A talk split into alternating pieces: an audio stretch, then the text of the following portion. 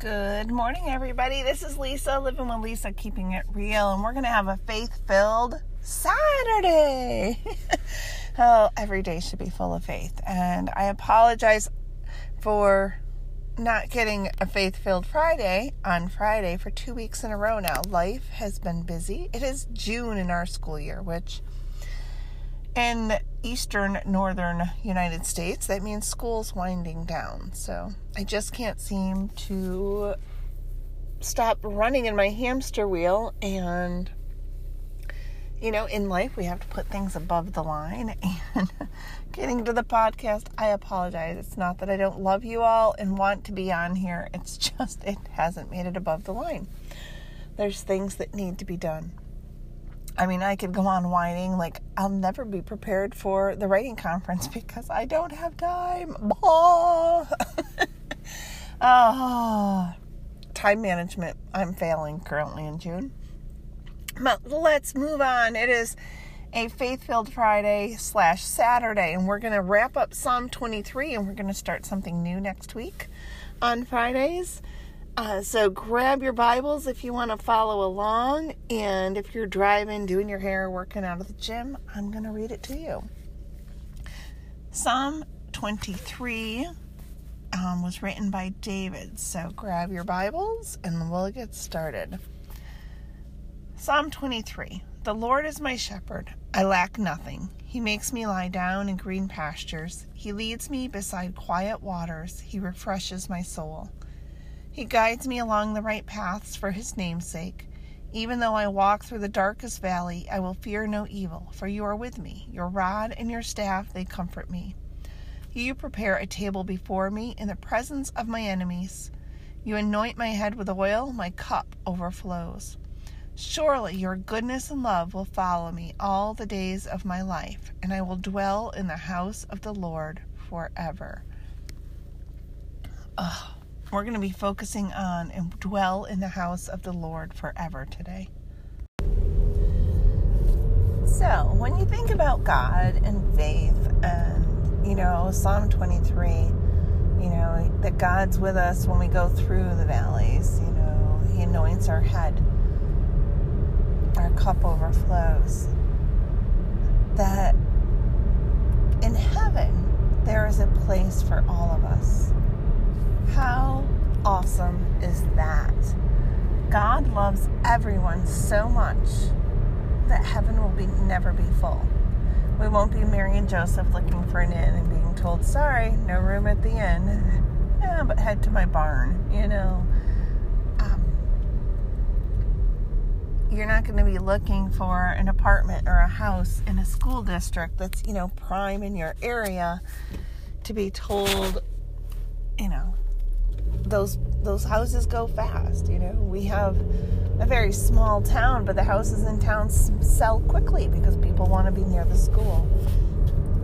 When if you have accepted Jesus as your Savior and you have a relationship with Jesus, you've admitted you're a sinner and acknowledge those sins, ask for forgiveness, and you're trying to you know, honor God's, you know, morality, for lack of better words, you know, accept, believe, and confess, and believing that God died on the cross for your sins, then you're going to heaven. And when you get there, it's not going to be sorry, there's no room.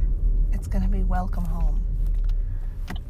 Because, in all honesty, our time on earth is just a snippet it's a blink. And sometimes I really believe that we feel that some days, every day is 24 hours, right? But don't some days feel like forever? you know, the days that are like in eternity and you never think they're going to end. And then there's other days that go by so quickly and you're like, oh, where did the day go? Where did the time go? Oh, we need to do this again, right? When we get to heaven, there'll be no time boundaries, there'll be no regulations, there'll be no temptations to do evil or sin.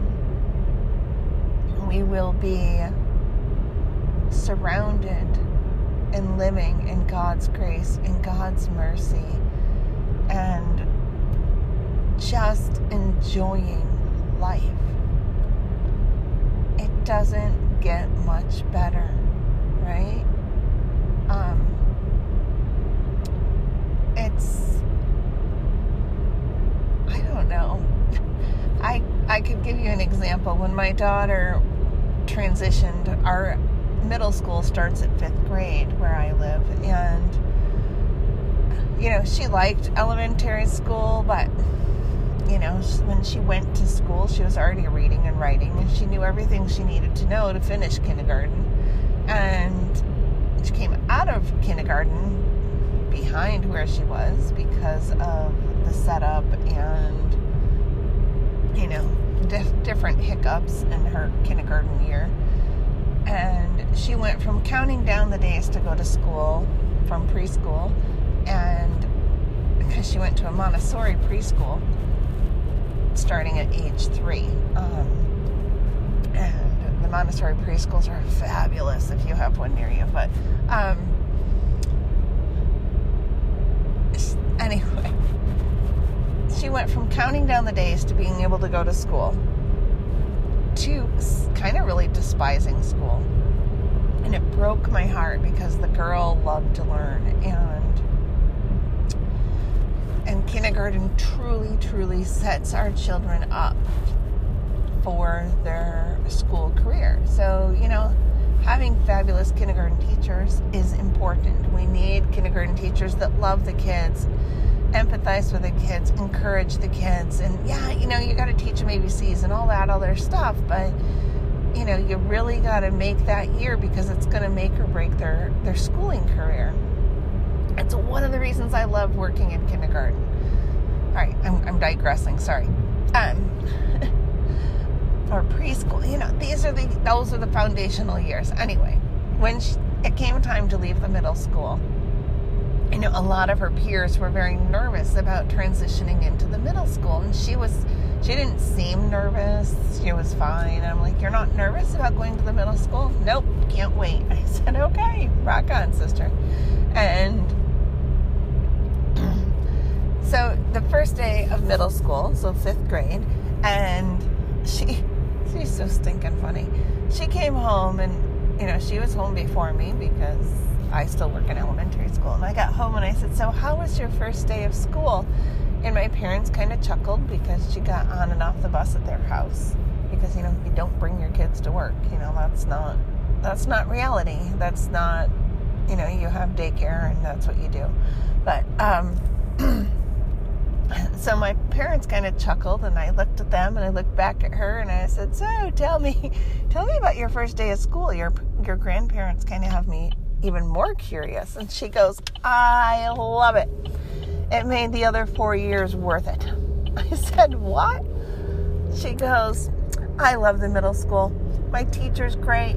I love it, and it made elementary school worth it." I said, You're so funny. You're a funny kid. And she goes, No, I'm serious. She was so stinking cute. That's going to be us when we get to heaven. Regardless of what struggles, challenges, things we don't like or enjoy occur in our life while we're here on earth, it's only a snippet of time. And we're going to land in heaven and say, Oh my gosh, this so made life on earth worth it. God's house has many rooms. There is room for everybody.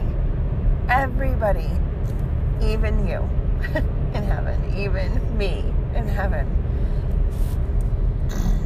When you are a Christian, it does not mean that you are perfect.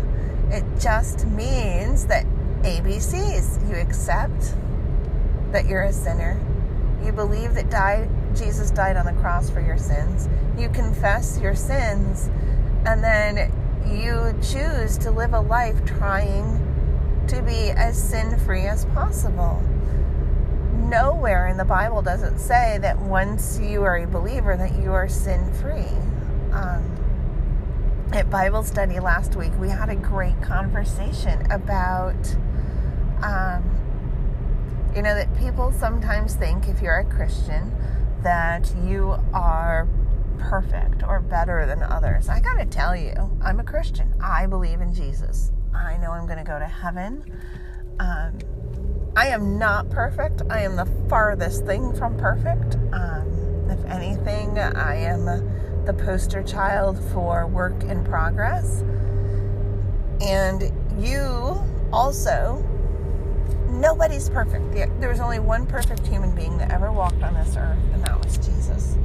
And I don't know where the confusion comes from that, you know, Christians are perfect because we're not. And most Christians, I won't say all because I don't think you can ever say all for anything, but most Christians will be the first ones to tell you they're not perfect. I sin every day. You know, whether it's in my thoughts or my words, I try not to. I, I mean, I don't get up and say, hey, I wonder how many times I can sin today. Hmm, let me start my tally.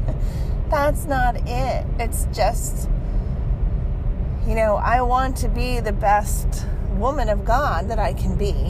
And sadly, I fail more often than I succeed. And at Bible study, as we discussed this and we thought about it, you know, one thing came out you know, that I think is very true when when we take time to really reflect and listen and really we were all reflecting and listening to each other is that we are very hard on ourselves. And we will never be good enough or deserving enough for what God has done and provided for us. Um, it's a mindset. And, you know, there's a lot of articles and magazines and stuff on mindfulness and meditation, being mindful, right? And a mindset. Know, and even, you know, working with the nutritionist in January, it was about the mindset. And now I'm working with a trainer, it's about your mindset, right? And you'll hear more about the trainer next week. Um, so here's the deal as Christians, knowing that there's many rooms in heaven, you know, that's how Psalm 23 ends, that there's many rooms. Um, well, there's there's enough space for everybody. I I just keep thinking of the song by Audio Adrenaline. Um, yes, and I said um again. I apologize. Anyway, there's room for everyone. Nobody has done a sin too great for God um, in God's eye, God's eyes, a sin is a sin. You know, murder is equivalent to swearing, which you know I, I, won't even we won't even go there. Um, but in the Bible, that's what it says. You know, a sin is a sin, and you know. Uh, I confess to the ladies at my group, and I have no problem telling you that, you know, because first of all, I'm not perfect. And sometimes, you know, says, You're always so calm, you're always so gracious, you know, blah, blah. Right. You know what? Sometimes in my mind, my thoughts are not good. I have just learned in life not to let them flow out of my mouth. I'm not saying all the time because there's many a times that the stuff flows out of my mouth and then I wish I could retract it, take it back, and I can't. Um, and that's something I really work on is to think good thoughts all the time. Um, just because I've learned not to let them spew out my mouth does not mean that, you know, I never think a bad thought. You know, I, that's just not it, you know. So, you know, I, I confess that to God, you know, every time I'm listing the things I've done wrong and asking Him to forgive me because that is an area I struggle with. And we all have different areas we struggle with. If we are working to improve those areas of weakness, God knows that. You know what I mean? He he he can see our hearts. He can see the future. He sees the past. And to be a Christian does not mean you're perfect. It means you're a work in progress. And I am thankful to be a work in progress. And I, there's some days I could beat myself up if I allowed myself to all day for not being um, who God's called me to be. You know, and that's kind of silly. You know, I shouldn't be like that. And, you know, that's what we tell ourselves, but we're human and that's what we do. Sometimes we just focus on the negative. That's sadly the creatures we are. But I really work to focus on the positive and not to dwell on my weaknesses and my sins and the troubles. I try to always find the silver lining in every situation. This week, you know, I was helping somebody work through something and they said, You're always so positive. And I said, I try. because I've learned that being cranky and grumpy about things doesn't necessarily help your situation. It only makes the situation more difficult. So if we can be positive and find the good in a situation, it goes quicker, it seems better, and we always have to look up and say, All right, God, talk to me. Like, I don't get it. I don't know why I'm going through this. Um, but I need you.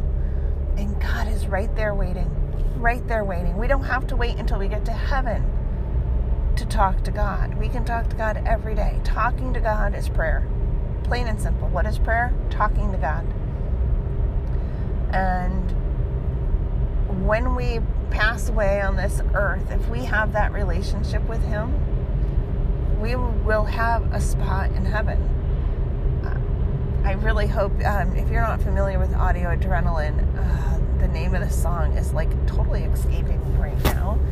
Um, in my father's house, maybe. I don't know.